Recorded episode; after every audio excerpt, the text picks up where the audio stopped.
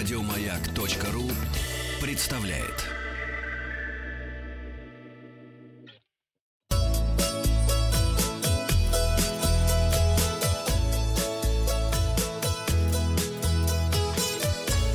Роза ветров.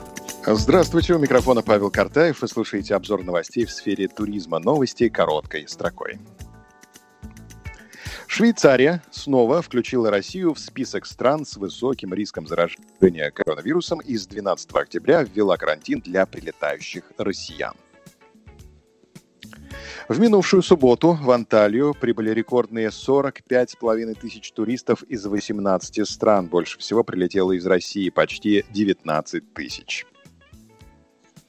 В Чечне предложили уникальный туристический маршрут. Тропа ведет к месторождению нефти, разработанному в девятнадцатом веке компанией братьев Нобель. В Кузбассе из-за вспышки коронавируса закрыли санаторий «Лесное озеро». Вернувшихся из-за границы москвичей оштрафовали на пятьсот тысяч рублей за неразмещение теста. Популярные туристические объекты, один из символов Сахалинской области, маяк Анива, в ближайшее время закроют на реконструкцию. Маяк на мысе Анива высотой тридцать один метр был спроектирован и построен японцами в тысяча девятьсот тридцать девятом году. Он использовался военными до две тысячи шестого года, затем был заброшен. С тех пор является стихийным туристическим объектом. Попасть туда можно с острова Сахалин по морю. На развороте материал агентства «Интерфакс» под заголовком «Ростуризм» выбрал самые интересные направления России для зимнего отдыха. Подробности. Среди наиболее привлекательных для осенне-зимнего отдыха направлений эксперты называют Краснодарский край и Крым. Регионы подходят для любителей активного вида отдыха и прогулок.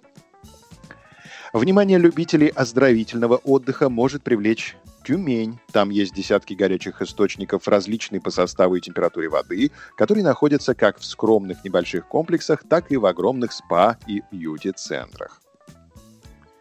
Курорты Алтайского края – это сибирский Давос с невероятными пейзажами, которые могут раскрасить путешествия любого туриста, а любителей активного отдыха могут заинтересовать зимние экспедиции в Бурятию, Мурманскую область и на Байкал. Это направление для прогулок на снегоходах, знакомства с северными народами, наслаждение прозрачным льдом Байкала или невероятным северным сиянием в Мурманской области, посещение полюса холода в Якутии, которые дополняются возможностями невероятных трекинговых маршрутов.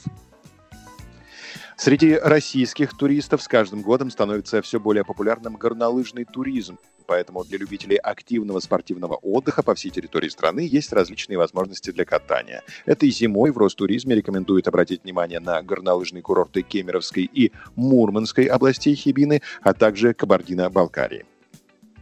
За новогодним настроением стоит отправиться в Калугу, потому что в этом году город стал новогодней столицей России. Там подготовлена достаточно разнообразная праздничная программа для взрослых, детских и семейных поездок. Также в ведомстве предложили российским туристам посетить в новогодние праздники Великий Устюг, вотчину Деда Мороза, и совершить поездку к Снегурочке в Кострому. Кроме того, по всей стране будут проходить новогодние базары, поэтому во многих городах можно почувствовать атмосферу праздника. Мы желаем вам приятных путешествий. Подписывайтесь на подкаст «Роза ветров», чтобы быть в курсе главных новостей в сфере туризма. Обзор свежей турпрессы для вас подготовил Павел Картаев. Еще больше подкастов на радиомаяк точка ру.